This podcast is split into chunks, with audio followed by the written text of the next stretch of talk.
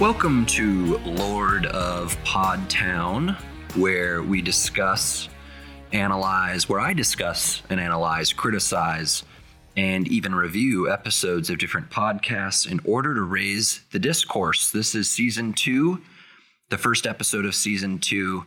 My name is Garrett Tyler, the Lord of Podtown. And, you know, I'm really excited to be embarking on this journey. I am reborn, and this show is reborn, and Chip is dead or in prison. I am joined now by a new man, um, uh, my new producer here. And my producer is a man who comes from a slightly different background, but who I think will be a, a real asset to to really correcting the ship here, to really realizing the potential that I have realized that the Lord of Podtown show has.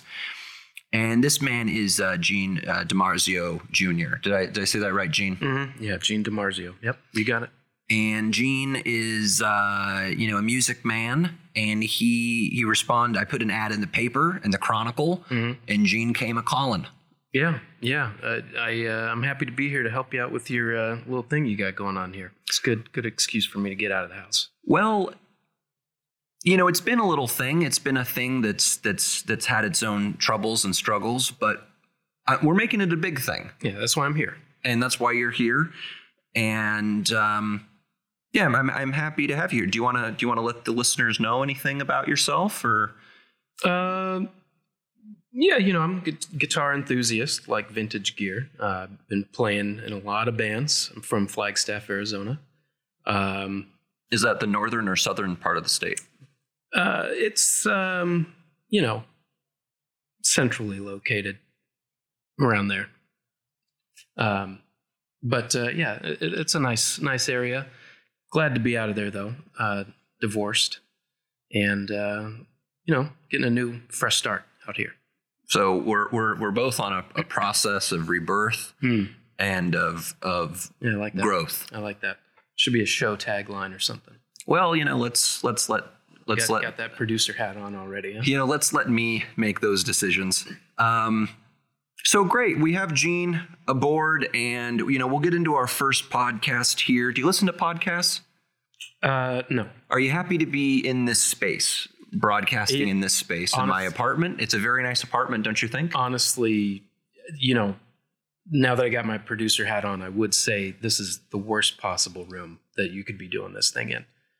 Um, the name of the game is deflection and absorption, and you've got a lot of reflection going on here. You're, uh, you know, you got this. There's a lot of natural light, and I think that bodes well for living and for Well, broadcasting. light doesn't really affect the sound at all.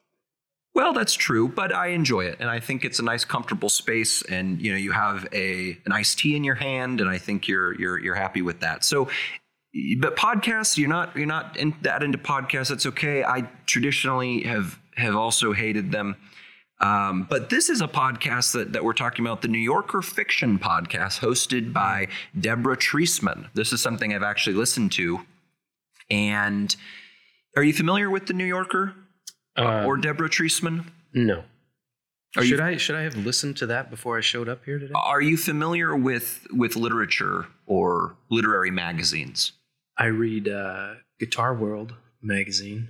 I get that? Uh, So that's a lot like the New Yorker in that it's a magazine and, and probably no other points in common there. So basically, this podcast, you know, famous writers, some of them deservedly famous, many of them not so much, come on, they read a story that was published in the New Yorker, and then they discuss it with Deborah Treisman. The problem with all of this, um, you know, some of this isn't bad. Some of it's bad. Some of the stories are very bad. Some of the stories are awful.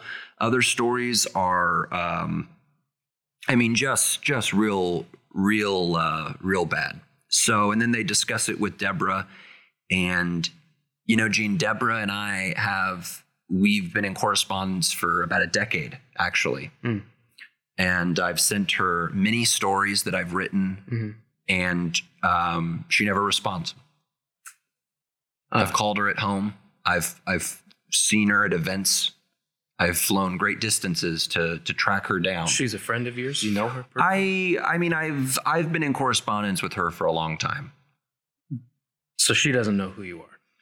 I mean, she's received many emails from me, um, and the thing is, is that I don't think anyone should know who Deborah Treisman is because she's she's not very good at her job. She's been this editor since 2003, and I think the magazine's really suffering for it. Um, you know, I mean, for example, you have you have uh, on the August 1st, 2019 episode, you you have Margaret Atwood reading a story by Alice Munro. There used to be a time when great men wrote great stories, but now we're we're listening to Margaret Atwood read Alice Munro Mm. in discussion with Deborah Treisman. Yeah, I'm. It's kind of lost on me. I mean, it Well, it's, it's mean- lost means- on. It should be lost on more people, to be honest. it means but something to but me. this is where we're at. people. This is where we're at. So, um, You know, is it possible your stories weren't uh, any good? That's why she didn't respond. I think that uh, that pretty much wraps up the episode. I've got nothing left to say. You've got nothing left to say. Uh, The, the conversation's kind of fizzled out here. And, uh, you know, I'm really excited to be doing Lord of Podtown season two, and we'll we'll be coming back in in a little while. Any any closing thoughts, Gene? Uh, yeah. And I think I think that wraps it up. Goodbye.